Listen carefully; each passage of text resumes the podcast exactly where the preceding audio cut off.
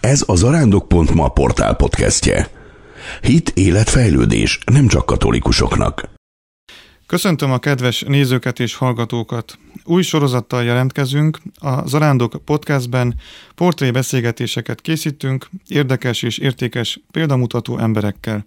Ebben a sorozatban viszont, amely a Zarándok Plus nevet kapta, a Zarándok podcasttől eltérően aktuális ügyekkel, kérdésekkel szeretnénk foglalkozni. Megszólaltatva olyan embereket, akik segítenek jobban értelmezni a körülöttünk és olykor a bennünk is zajló eseményeket. Köszönjük támogatóinknak, hogy adományaikkal hozzájárultak a Zarándok.ma működéséhez és fejlődéséhez. Isten fizesse meg adományaikat, és kérjük, hogy ha tehetik, akkor a továbbiakban is támogassák missziónkat. 2021. októberében Ferenc pápa meghirdette a Püspöki Szinódus 16. rendes közgyűlésének témáját. Egy szinodális egyházért. A szinódusi folyamat célkitűzése a mai kor keretei, változó körülmények, új kihívások között keresi az egyház szinodális megújulását, létezésének új útját. Minden ember meghívást kapott erre a közös útra. A helyi közösségek egyházak közreműködésével nemzeti megfontolások alapján készültek el a kontinentális záródokumentumok, és az erre adott válaszok alapján az Instrumentum Laboris szöveg, mely alapja volt a Sinódus 2023. októberi első ülésszakának.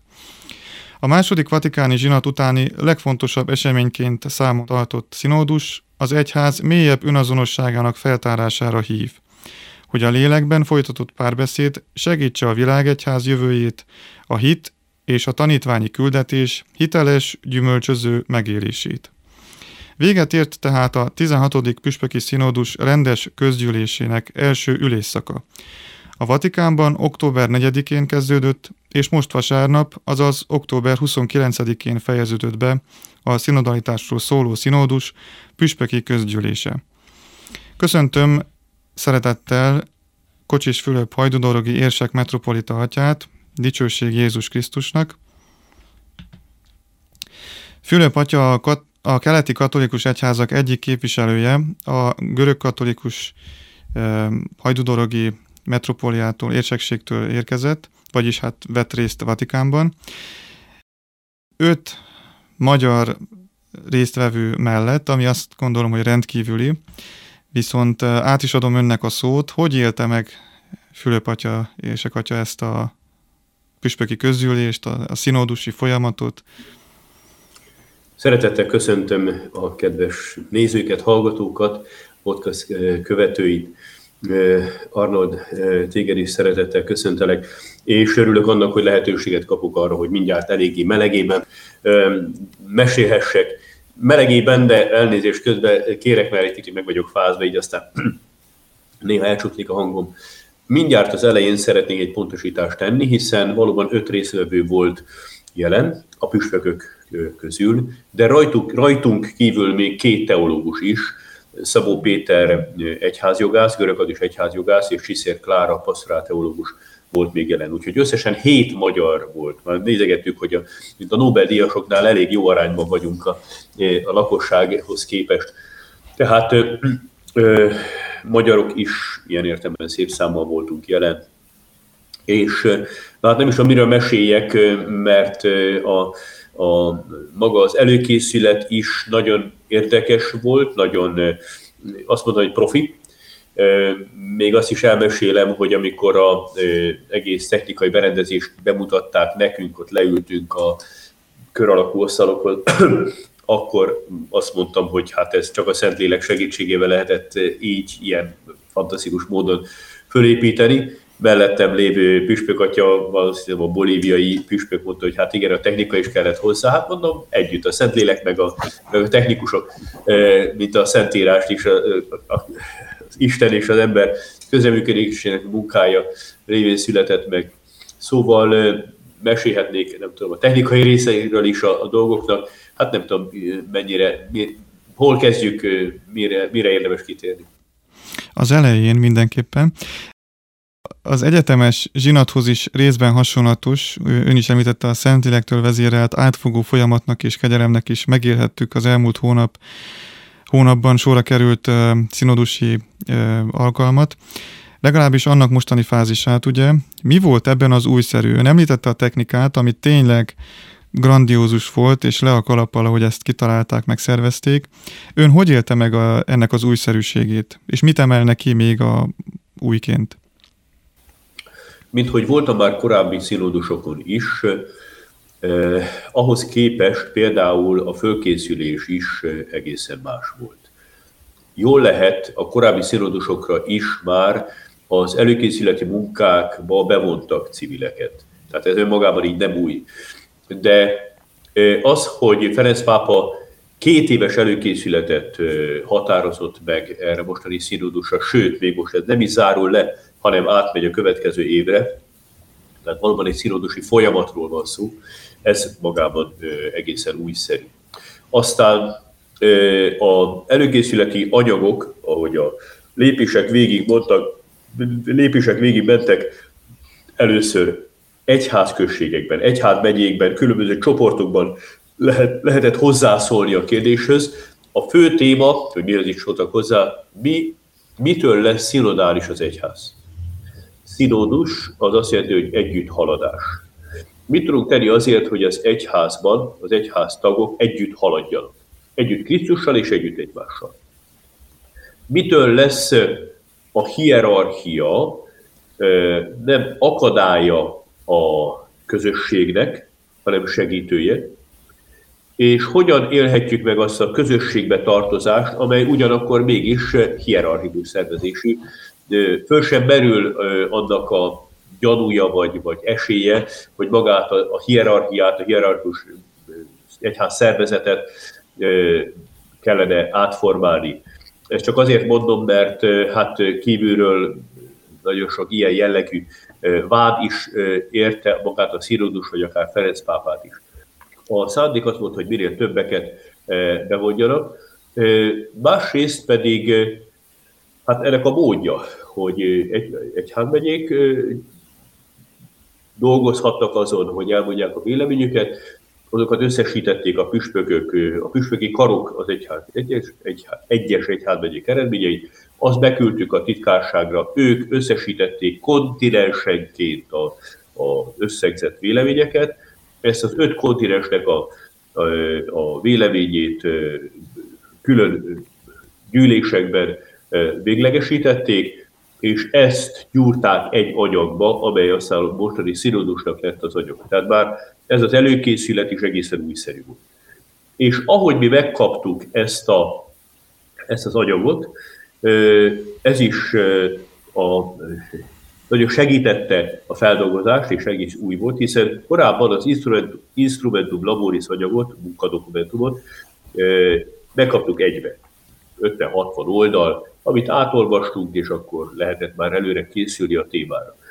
Most azonban a, ezt, a, ezt az összesített anyagot is különböző témákra osztották, a különböző témákon belül altémák voltak, és előzetesen meg lehetett jelölni, hogy amikor már ott fogunk tárgyalni, beszélgetni kis csoportokban, akkor engem melyik téma érdekel. És ennek az lett az eredménye, hogy úgy állították össze a, a csoportokat, hogy azonos érdeklődésű emberek jöjjenek össze.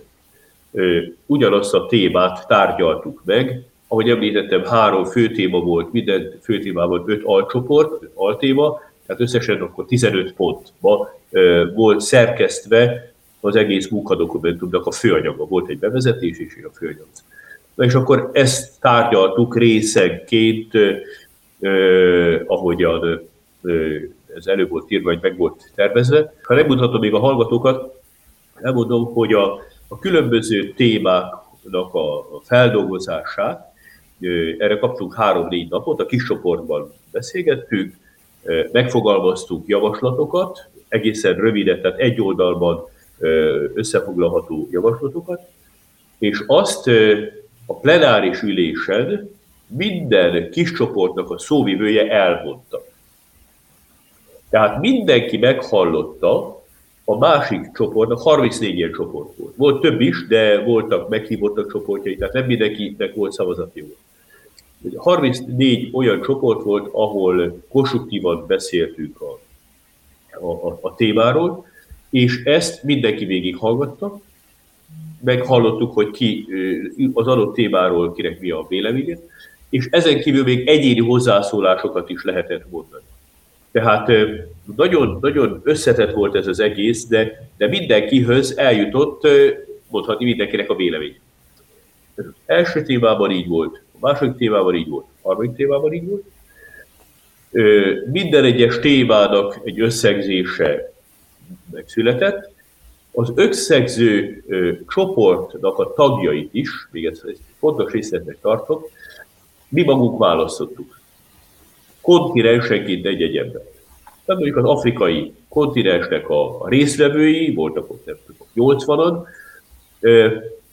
ők megszavazták, ez nyílt, nyílt szavazat volt olyan értelemben, hogy mindannyian jelen voltunk, és a, a kis táblagépen lehetett szavazni, hogy akkor a adott a névsorban szereplő nevekről kit választanak ki.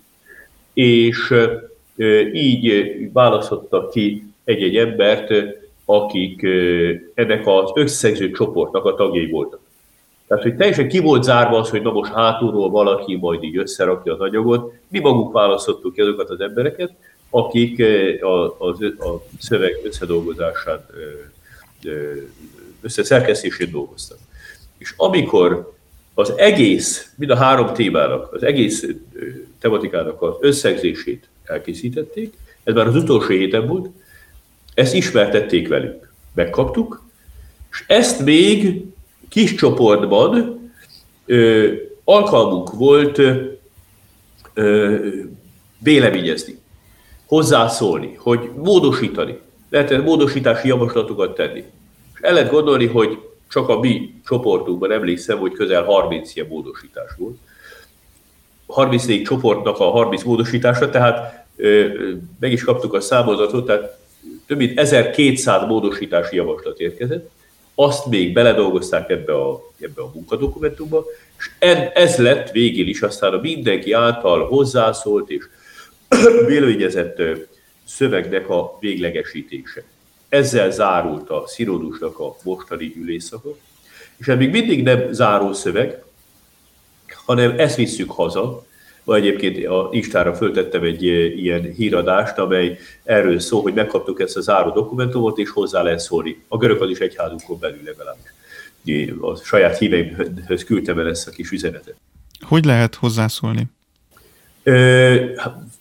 Megbeszélés alatt van ennek a szervezése. Ennek a szervezése. Most ez korai lenne elmondani, hogy miket gondolunk, mert még nem véglegesítettük. A tanázatjával, ábelatjával átbeszéljük, illetve az ő munkatársaikkal, papokkal, hogy hogyan tudjuk elérni azt, hogy minél több emberhez eljusson, minél több ember tudja véleményezni, és azokat hogyan fogjuk tudni majd mi is összegezni. Mert azt várja a pápa, hogy egy év múlva, amikor összejövünk újra, jövő, szeptember, jövő októberben, akkor arról számoljuk be, hogy ez a munkadokumentum hogyan élt tovább a saját egyházunkban. Mit tudtunk vele kezdeni, mire jó. Válaszok ki azokat, amelyek bennünket érdekelnek, amelyek úgy érezzük, hogy mi valamit meg tudunk jobb, valósítani ezekből a saját egyházunkban. Úgyhogy ennek a részleteiről most még korai lenne valamit mondani, szervezés alatt van. Ezt a hónapot szálljuk arra, hogy mindezt megszervezzük. A cél az, hogy minél több emberben tudjuk vonni. Azt láttuk a tudósításokból, a Vatican News közvetítéséből, hogy Ferenc pápa is rendszeresen, amikor tehette részt vett a tanácskozásokon. Mennyi ideje jutott a Szent Atyának, hogy személyesen jelen legyen ebben a folyamatban? Hát szinte amikor csak tudott, ott, ott volt. A szerdai kihallgatások az délelőtt mindig a, a Szentpéter téren találják a pápát, de ezen kívül biztos vagy benne, hogy úgy szervezte, hogy nagyon kevés látogatást iktatott be ebbe a hónapba. Bár tudunk róla, hogy voltak adlimina látogatások, mert egyes, egyes püspökatyák mondták, hogy mi most éppen, nem tudom, az etiópok, meg nem tudom mely ázsiai püspöki kar most tartotta a, a Adliméről látogatását. Ugye azokon a üléseken, ahol kis csoportokban beszélgettünk, hát ott nem volt, de csak ott ült volna. De a plenáris üléseken mindig ott volt, ő is rögtön közvetlenül hallgatta a kis csoportoknak, illetve az egyéni hozzászólásoknak a, a, a véleményeit. Nagyon sokat volt velünk, majd minden nap azt lehet mondani, amikor nem, nem kis csoportos beszélgetés volt, akkor reggeltől estig, vagy, vagy délelőtt, vagy délután mindig, mindig velünk volt, sokat volt. Püspökatyának melyek voltak a jól tapintható, legfontosabb tapasztalatai? Mi jelentett kimagasló örömet vagy kihívást ebben a munkában? Nagyon sok nagyon érdekes tapasztalat volt. Az egyik a, az egyház egyetemességének a, a, a látványa, hogy mennyire színes az egyház. El lehet azt gondolni, hogy világ minden pontjáról, tehát nem csak, hogy Európa, Amerika, Dél-Amerika, Ázsia, Afrika, óceániából, a Koreából, Fülöp-szigetekről, Mongóliából. Tehát nem számoltam össze, éppen meg is néztem egyébként, az 193 országot tart számon, plusz még Vatikán, és hogy minden országból valóban ott volt a, a képviselő, de úgy tűnt, hogy igen. És, és ez mennyire színes, és most nem csak püspökök voltunk jelen, hanem szerzetesek, papok, világiak is jelen voltak, például afrikai teológus tanár vagy hitoktató nővel ismerkedtem össze, a csoportunkban többször volt jelen, aztán, ahogy említettem, mert ezt is a podcastra kitettem, a mongóliai nuncius, illetve apostoli küldött is a mi csoportunkban volt, ő egyébként a legfiatalabb bíboros a bíborosi testületben, Giorgio Marengo. Bíborosokkal együtt, együtt voltunk, a Vatikánnak a legmagasabb rangú tisztségviselőivel együtt voltunk, tehát mindenki bekapcsolódott, az egyháznak ezt a színességét nagyon érdekes volt megtapasztalni. Aztán azt is, hogy, hogy mennyire sokféle problémákkal küzdünk. Csak hogy egy szélsőséget hadd említsek, egy afrikai szerzetes előjáró, nem tudom melyik szerzetes közösségek az előjárója, említette, hogy hát a mi egyház megyénkben a homoszexualitással nincsen probléma, sokkal többet bajlódunk a bigábiában, a, a többnejűségnek a problémájával. Az egy, az egy kulturális jelenség, amelyet nem, nem könnyű megoldani az egyháznak. Tehát, hogy a különböző országokban, földrészeken más és más kérdések vannak. Például ez is rámutatott arra, hogy mennyire nem egyszerű iránymutatásokat megfogalmazni az egyháznak, hiszen ha egy valamit kimondunk, akkor, akkor az vajon érvényes lehet-e Afrikában, Ázsiában, Dél-Amerikában, vagy Európa valamelyik országában. Ez volt az egyik. A másik, amit nagyon szeretnék hangsúlyozni, amely a szinodalitásnak egyfajta módszertana lehet, így tekinthetjük, a lélekben való beszélgetés.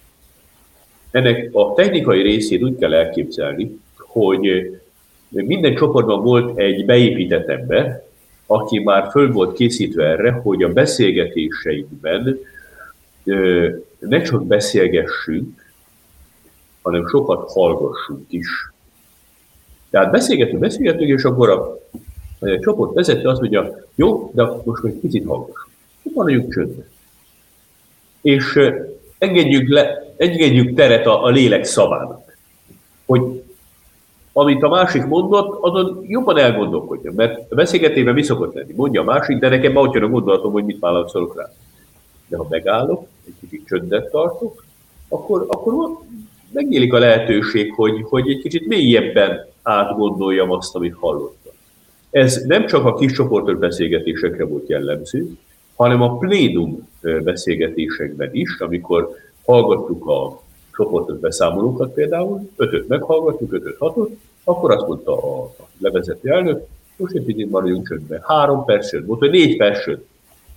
Akkor imádkoztunk, csalgattuk, mentünk tovább. Ez a, az újfajta szemléletmód, amelyet szeretne a pápa elterjeszteni az, az egyházban, világon is akár, hogy, hogy ne, ne siessünk a válaszra. Adjunk teret a léleknek, hogy, hogy a lelkünkbe mélyebbre hatoljon az, amit hallgattunk, vagy amit mi mondani Ez is egy különlegessége volt a, a színódusnak, amelyet elárulok, hogy már Ferenc pápa a legutóbbi ifjúságról szóló színóduson vezetett be, akkor is olyan érdekes újdonság volt, és hát most ez pedig az egész színodusi folyamat módszertanává vált. Talán most volt az első alkalom, ön is említette, hogy civilek, teológusok is részt vettek. Milyen volt az együttműködés? Mert ugye az előző hát híradásokban, meg az előző találkozókon azért volt vita, meg volt esetenként forró hangulat bizonyos kérdések mentén. E, ez alkalommal milyen volt a hangulat, az együttműködés? Hát forró hangulat, a most is volt. minden, minden csendbe hívják higgadsága intés mellett is, de hát ez teljesen természetes, ebben semmi rossz nincsen. Kaptunk is erre buzdítást, hogy, hogy bátran mondjuk el a saját véleményünket, még akkor is, hogyha tudjuk, hogy van, akinek ez nem tetszik, de hallgassa meg a másik véleményét is ugyanazzal a nyitottsággal. Tehát erre, erre természetesen többször is volt példa a civileknek, világiaknak a jelenléte nem, hogy nem zavart, hanem nagyon termékeny volt. Azt mondhatom, hogy az ő részükről sokan kifejezést is adtak ennek, hogy nagyon megtisztelve érezték magukat, és örültek ennek, megköszönték, hogy itt lehetnek, és természetesen nagyon segítő módon szóltak hozzá. Egy belső dolgot, hogy eláruljak, azért azt is mondhatom, hogy a szerzetesek között is voltak olyanok, akik például egészen más nézetet képviseltek, mint amit én, én mondtam volna. És főként a, a liberális gondolkodás jellemzőire utalok, tehát nyugatról, vagy Kanadából érkező, vagy Amerikából érkező papok, szerzetesek bizony ezekben a kérdésekben eléggé más nézetet képviseltek, és ez, ez így volt rendjén, tehát fura lett volna kizárni, hogy jaj, erről nem szabad beszélni, tabu nem volt egyáltalán. De a záró dokumentum úgy értékelem, hogy egy nagyon kiegyensúlyozott szöveg, amely megemlíti a feszültségeket is egyébként, és ugyanakkor azt mondhatom, hogy a szélsőségeket pedig azok nem, nem, azok nem jelentek meg már a záró dokumentumban. A nézze, feszültségek vagy a véleménykülönbségek ellenére sikerült konszenzusra jutni? Hogyne, hogyne, ezt mondhatom, hogy erről csak akartam beszélni, de még nem hoztam szóba, hogy nagyon üdítő volt az az együtt gondolkodás, ami jellemezte az egész hónapot, egy egész hónapi munkát. Nyilván, ahogy ez lenni szokott egy, egy konferencián, a szünetek, a kávészünetek is nagyon fontosak, amikor, amikor tudunk beszélgetni olyan emberekkel, akik másképpen vélekednek. Nekem is volt erre lehetőségem, és ki is használtam. Tehát a, a konszenzus, a törekvés, hogy valamit közösen hozzunk létre, az egyértelmű volt. Valamelyik, mégpedig egy albán jogász meg is fogalmazta, hogy hogy a nagyon, olykor nagyon éles nézeti eltérések ellenére meg vagy győződve arról, hogy mindaz, aki itt van jelen, élhal az egyházért. A legjobbat akarja az egyháznak. Tehát amikor ő elmondja maga véleményét, akkor semmi más nem akar, mint az, hogy az egyházat segítse, előre vigye. Hogy aztán ezt nem egyformán gondoljuk, az magával, magától értetődik, és a emberi különbségek miatt ez természetes és a, a konszenzus, hogy aztán végül is egy olyan szöveg született meg, amelyet a legvégén, az utolsó napon bekezdésről bekezdésre szavazhattunk. Tehát elkészült a szöveg, és lehet ezt, hogy ezt elfogadom, ezt nem fogadom, elfogadom, nem fogadom. És voltak, voltak ö, olyan bekezdések, amelyeket, hát talán ezzel nem árulok el nagy titkot, de mondjuk a, a a jelenlévők közel egy ötöde elutasított. Ez volt a leg, legmagasabb szám. Legmagasabb szám. Ami azt mondta, hogy ez ne kerüljön bele. de hát nem olyan sok, a 4 meg azt mondta, hogy bekerüljön. Tehát, hogy még erre is figyeltek a szervezők, hogy egyenként lehetett, hogy nem csak vagy elfogadom az egész szöveget, vagy nem, megszavaztuk, és konszenzus alakult ki teljes mértékben, mert hogy nagy összességében az egész szöveget közösen fogadtuk el. Meg szabad kérdezni kis újságírói kíváncsisággal, hogy melyik volt ez a bekezdés, ami nem... Volt, több is volt, ö, amelyet én magam is jobbnak láttam volna ebben a megfogalmazásban, hogyha nem kerül be, az a, a, a nőknek a diákonusi szentelésének a kérdése. De valójában majd mindenki látni fogja ezt a szöveget, most még csak olaszul és angolul érhető el, már olvasható egyébként, bárki, aki kíváncsi, megnézheti. Nem elfogadhatatlan ez a szöveg sem, hiszen annyit mond, és akivel beszélgettem, és azt mondta, hogy hát miért bele, is kell tenni, hogy vizsgáljuk meg teológiai és nem tudom, egyháztörténeti szempontból ennek a kérdésnek a, a, a, a, ezt a kérdést, hogy, hogy a nők diákonussá szentelhetők-e vagy sem. Volt, aki nagyon határozottan mondta, hogy ezt ne is vegyük bele, de hát az, hogy vizsgáljuk meg, így szerepel a szövegbe. Adjuk teret annak, hogy, hogy ezt a kutatók, vagy teológusok, vagy vizsgálják meg, igazából ebben sincsen semmi Ez, ez volt például egy ilyen téma, de nem is tudnék felsorolni, meg azt hiszem nem is illő, hogy ennek a részleteibe belemenjek. Amit ezzel mondani akarok, az az, hogy, hogy összességében, mondom, el lehet olvasni a szöveget, látni lehet majd, egy ilyen nagyon, nagyon kiegyensúlyozott szöveg született. A németországi szinodális útmozgalom folyamatai vagy, vagy eredménye az volt-e befolyással a mostani tanácskozásra, vagy az a... Egyáltalán, egyáltalán. Néha szóba jött a németországi szinodusi út, de még többet inkább az amazonaszi színodusnak a példája jött föl, hogy abból lehetne tanulni. A német emlékem szerint egyáltalán nem. Nem, nem jött, nem az egy, az egy egészen más folyamat, se nem el, elítélő kijelentések nem jelentek meg, a, pláne nem, hogy onnan valamit át kellene vennünk, emlékem szerint egyáltalán. Esett szó esetleg a színóduson a katolikus egyház anyagi helyzetéről? Ugye sokszor hallani azt a megdöbbentő, vagy meghökkentő hírt, hogy Németországban az egyház, amelyből egyre többen lépnek ki, egyre nagyobb pénzbevételek felett rendelkezik. És pont ön volt az, aki a Zarándok podcastben a pénz és az egyház esetleges veszélyeire figyelmeztetett. Úgy fogalmazott, hogy a pénz, a jólét óriási veszély, és megront minket is, papokat is, egyháziakat is egyaránt. Ez hogy jelen volt esetleg, vagy hogy volt jelen a színóduson? Hát lehet, hogy csalódást kell okoznom, de ez ö, markánsan nem jelent meg a főszorolásokban, és ö, így aztán a záró dokumentumban sem kapott túl nagy terepet túl nagy hangot. A előkészületi anyagban még, még jobban jelen volt, de nem minthogyha bárki el akarta volna ezt hallgatni, hogy hát az, az, az, az nagyon sokat szerepelt, hogy a szegényekkel hogyan bánjuk.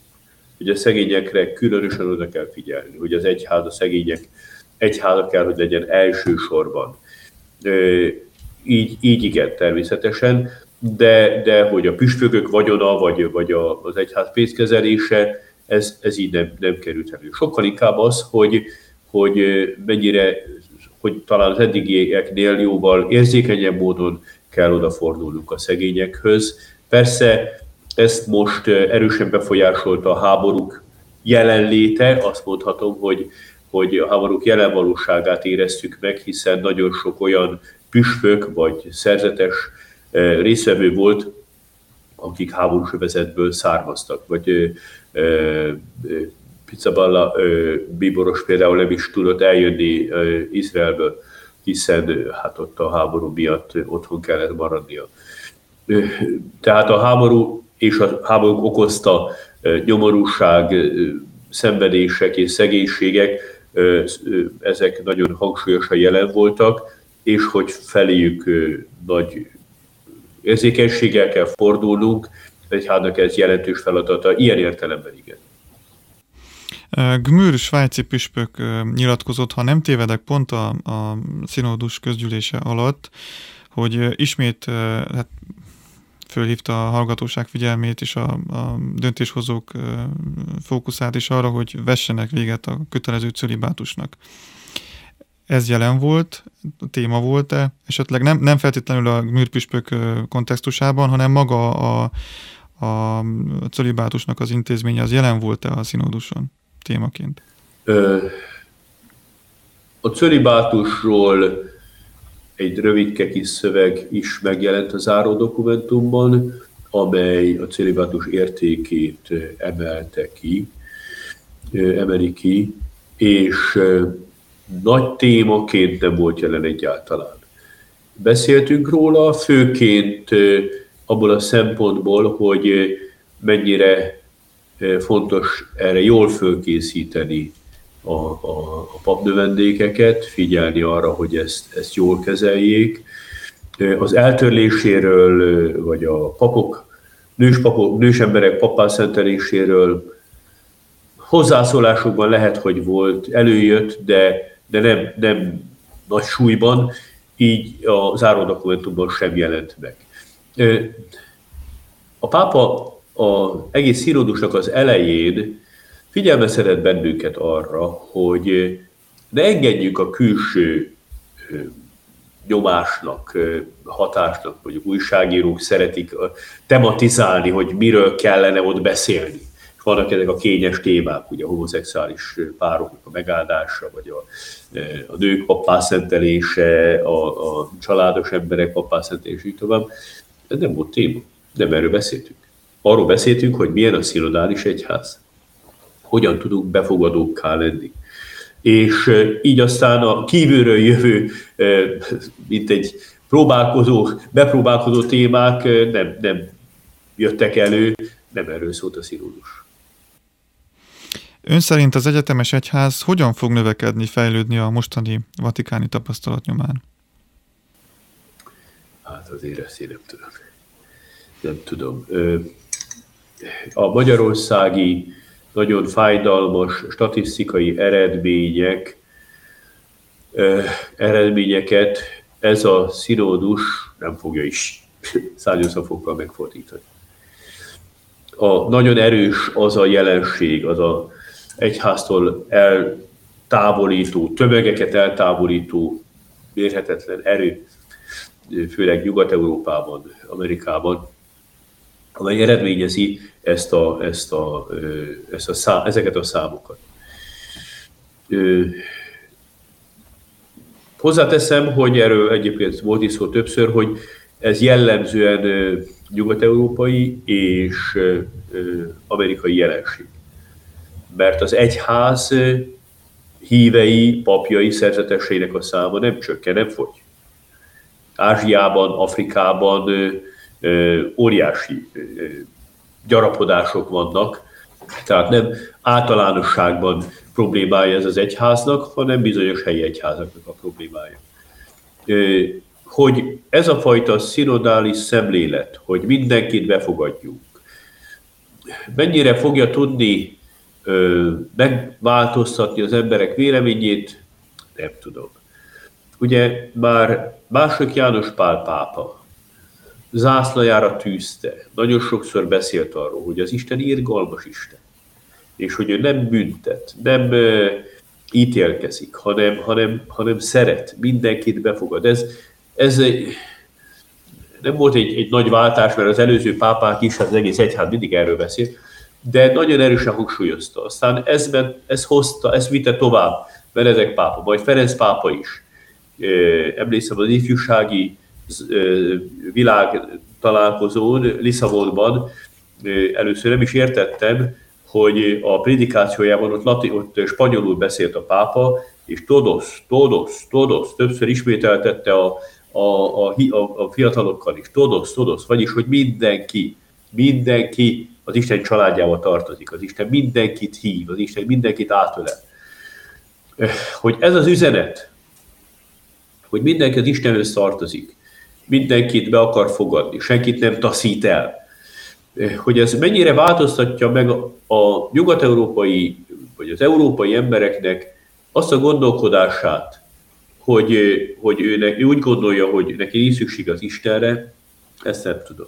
Nem tudom. Talán segít abban, hogy, hogy ne az a torz istenkép legyen jelen az emberek fejében, hogy ítélőszéken ül, és akkor, mint a igazságnak a mérlege, hogy a jó tettek, a jó többek, vagy a rossz tettek, és akkor azt szerint fog majd ítélni. Ezt a nagyon maradi szemléletet szeretnénk megváltoztatni, és mindenkivel megértetni, hogy mennyire, mennyire befogadó az Isten. És az egyház is mennyire befogadó. Persze arról, arról sokat beszélgettünk, hogy hogyan tudjuk ezt, ezt igazán jól képviselni. Mert egyrésztről a, az Isten ö, végtelenül szerető, irgalmas Isten mindenkit befogad feltétel nélkül.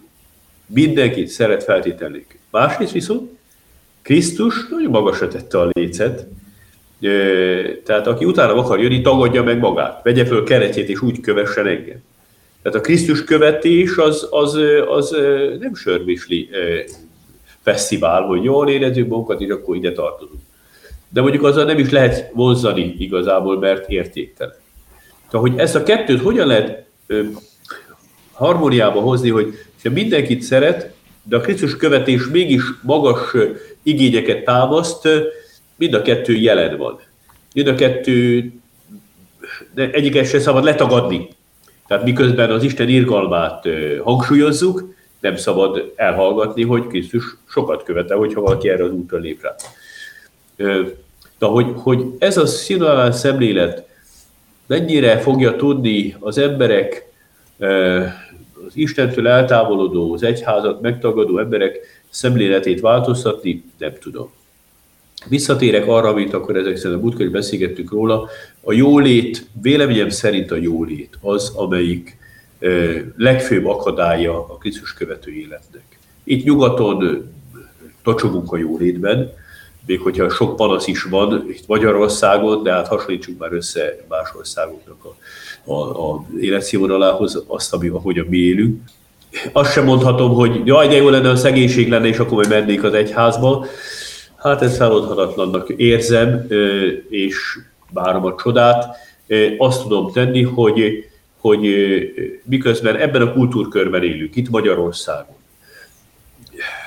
a görögadisokról beszélek, nem tagadjuk le azt, hogy, hogy nem könnyű a Krisztus követő élet, de megéri.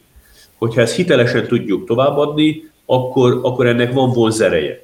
Hiszen az ősegyházban az életüket kellett odaadni, hogyha valaki Krisztust akarta követni, és mégis óriási vonzereje volt ennek.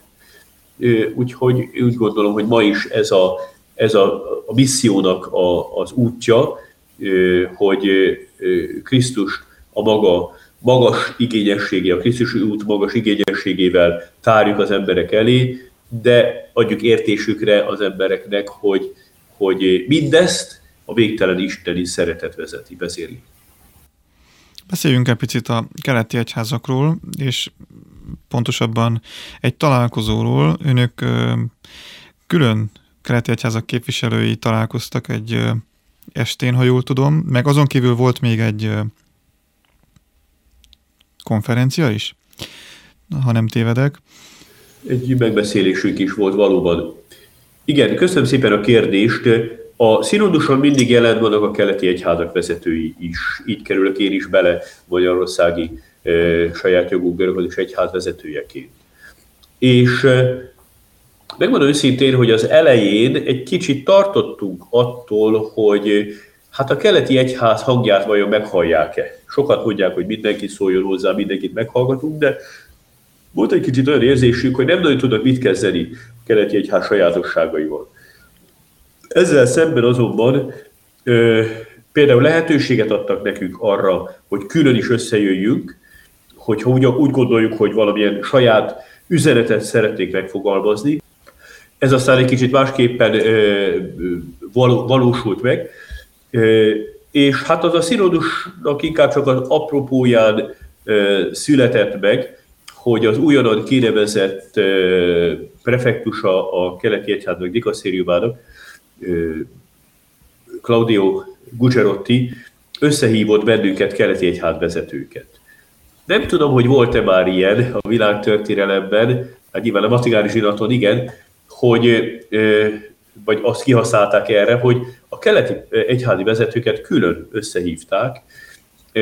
Az először csak egy egyszerű beszélgetés volt, köszöntöttük az újra kinevezett bíboros prefektust, viszont utána aztán le is ültünk egy asztal köré, és ott megbeszéltük a saját dolgainkat. Erről megint most hadd ne beszéljek részletesebben, viszont nem is volt szükség, mint kiderült, arra, hogy a keleti egyházi vezetők valamilyen saját üzenetet fogalmazzanak meg, hiszen a hozzászólásokban, a kiscsoportos beszélgetésekben mindazt, amit a keleti egyházi vezetők mondtak, megjelent, hangot kapott. És így aztán az áró dokumentumban is megfogalmazódott a keleti egyház fontossága, a keleti egyházból származó híveknek a, a gondozása latin tengerben, főként a, a háborúk miatti elköltözések eredményeképpen nagyon fontos odafigyelni arra, hogy ha valamely keleti egyházhoz tartozó ember Európába kerül, akkor, akkor legyen a nyugati egyház vezetőinek, papjainak, püspökeinek gondja arra, hogy segítse a, a, ő, az anyaegyházzal való kapcsolattartást, megmaradhasson a ritusában például az egyházi, saját egyházi kötelékében.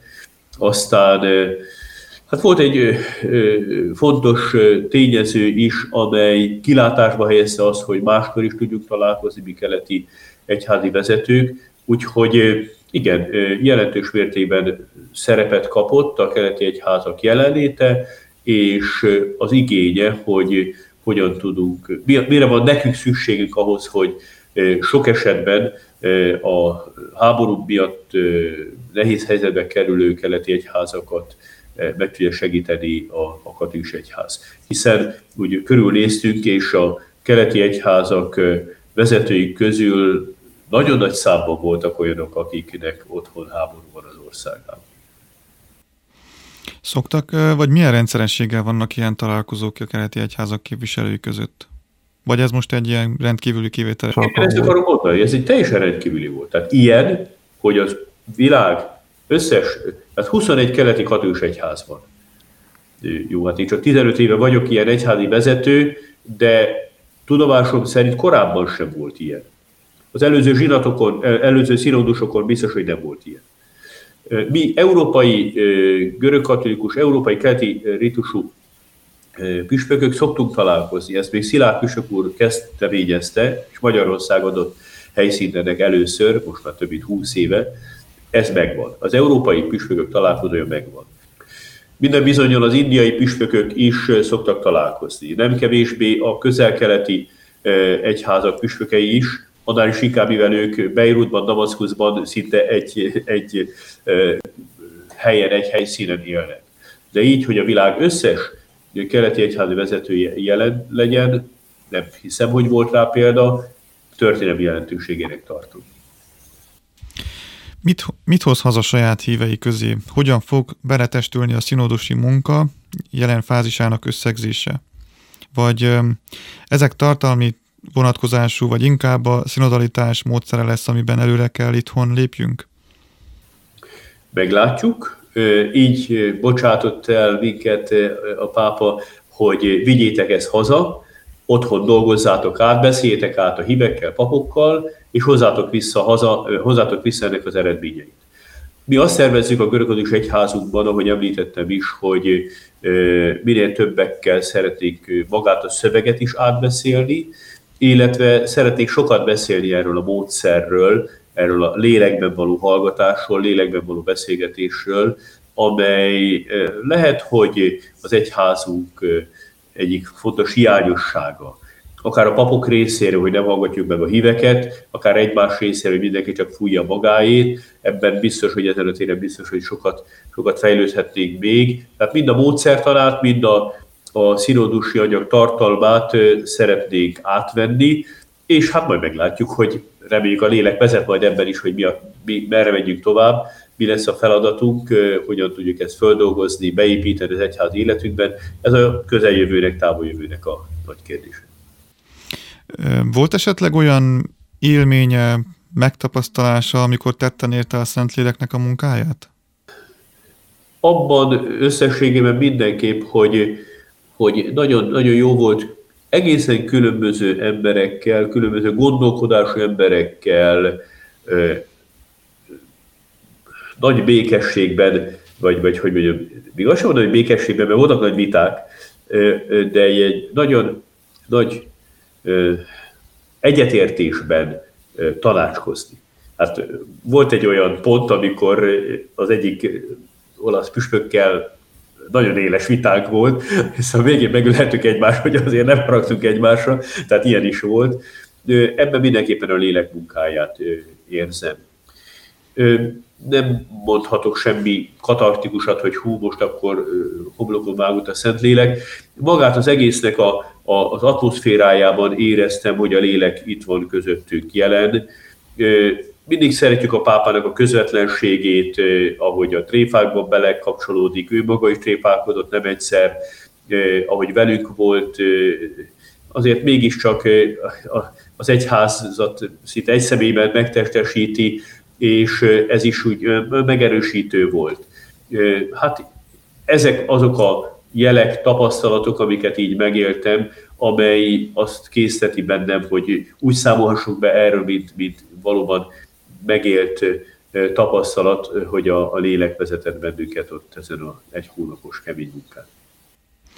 Érsek atyának mondhatjuk személyes adottsága és karizmája, hogy derűs, vidám és könnyed formában rövid videókat, kisfilmeket készített a helyszínen, ezzel is lehetővé téve, hogy a magyar egyházi vagy bármilyen érdeklődő nyilvánosság belelásson egy ilyen jelentős egyházi munkafolyamatba. Ebben hívott érsek atya a szinodusi munkáért való közös imára is, a pünkösdi tropár egy sorának imádkozásával. De voltak ennek a videós szolgálatnak egészen emberi, spontán gesztusai is, gondolok itt a Ferenc pápával való személyes, derűs beszélgetésre. Mi, katolikus sajtósok és hívek, köszönjük ezt a munkát, szolgálatot, meg a fotókat is. Fűzne ehhez pár szót? Hogyne. A részemről és a munkatársaim részéről ez egy missziós munka.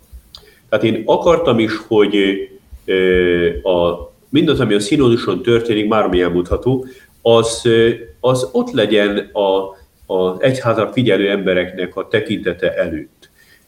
Az előző színodusokról Facebook bejegyzéseket készítettem, most már előre kellett lépni, és akkor ilyen Insta bejelentkezéseket adtam közé. Lehet, hogy a következő színodusomat TikTok jelennek, még nem tudom, vagy ami addigra majd megjelenik mert hát ez az életünk része. Ezzel azt akartam elérni, hogy valóban legyen ott az emberek gondolkodásában, hogy színódus van. Például a egyik alkalommal a repülőtérre kellett mennem, és egy taxissal beszélgettem, és ott Rómában, ő katolikus ember, de még csak nem is hallott arról, hogy van szíródus, hogy mi az a szíródus. Ez egy kicsit szomorú volt hallani. Hát azt akartam, hogy Magyarországon azért a legtöbb ember, legalábbis a katolikusok, ne lehessen így megfogni őket, hogy azt se tudják, hogy mi van most Rómában. Nem tudom, sikerült ezt elérni. Egyébként erről szó szó is volt, a szíródusi szövegben jelen is van a digitális misszió, hogy ha ö, meg akarjuk szólítani az embereket, vagy azt akarjuk, hogy az ő hangjukat mi meghalljuk, akkor oda kell menni hozzájuk. Van egy aranyos vicc, hogy a Mária Pócsi polgármester tette közé, hogy a Maris néni mondja, hogy hát kimegyek az utcára, nézek jobbra-balra, nincsen sehol senki. Fölmegyek a Facebookra, hát nem ott van az egész falu. Hát, hogyha Facebookon van az egész falu, akkor menjünk oda, és ott hirdessük az igét. Köszönöm szépen Kocsis Fülöp hajdudorogi érsek metropolitatjának, hogy rendelkezésünkre állt, és be, betekintést engedett a színódus püspöki szakaszának háttérébe. Isten áldását kívánom életére, szolgálatára és munkájára, és reméljük, hogy még látjuk Önt az arándokpontmán. Köszönöm szépen, én is nagyon köszönöm ezt a lehetőséget, mert ezeket most így elmondhattam. Az imádságot nem szabad ám abba hagyni, mert hogyha azt reméljük, hogy a lélek munkája volt ebben az egy hónapban, akkor nem mondhatjuk, hogy most már hagyjon magunkra a lélek.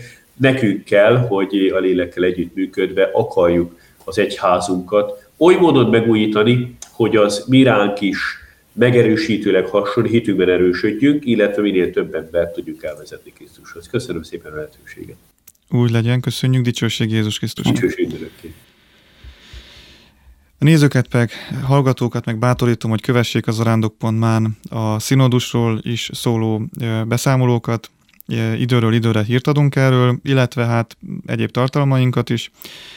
Nemrég indult a női rovatunk, amelyet ajánlok szeretettel figyelmükbe, illetve a Szülők Iskolája Nevelés és Tudomány sorozat Ákossal, amelyben az organikus pedagógiával, vagy ebben a, mód, ebben a módszerbe adunk betekintést.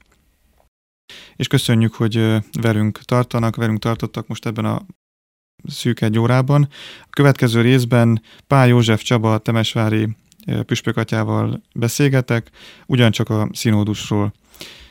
Dicsértessék a Jézus Krisztus! Ha tetszett ez a tartalom, akkor kövess minket, iratkozz fel csatornánkra és támogass missziónkat a zarándok.ma per támogatás oldalon keresztül.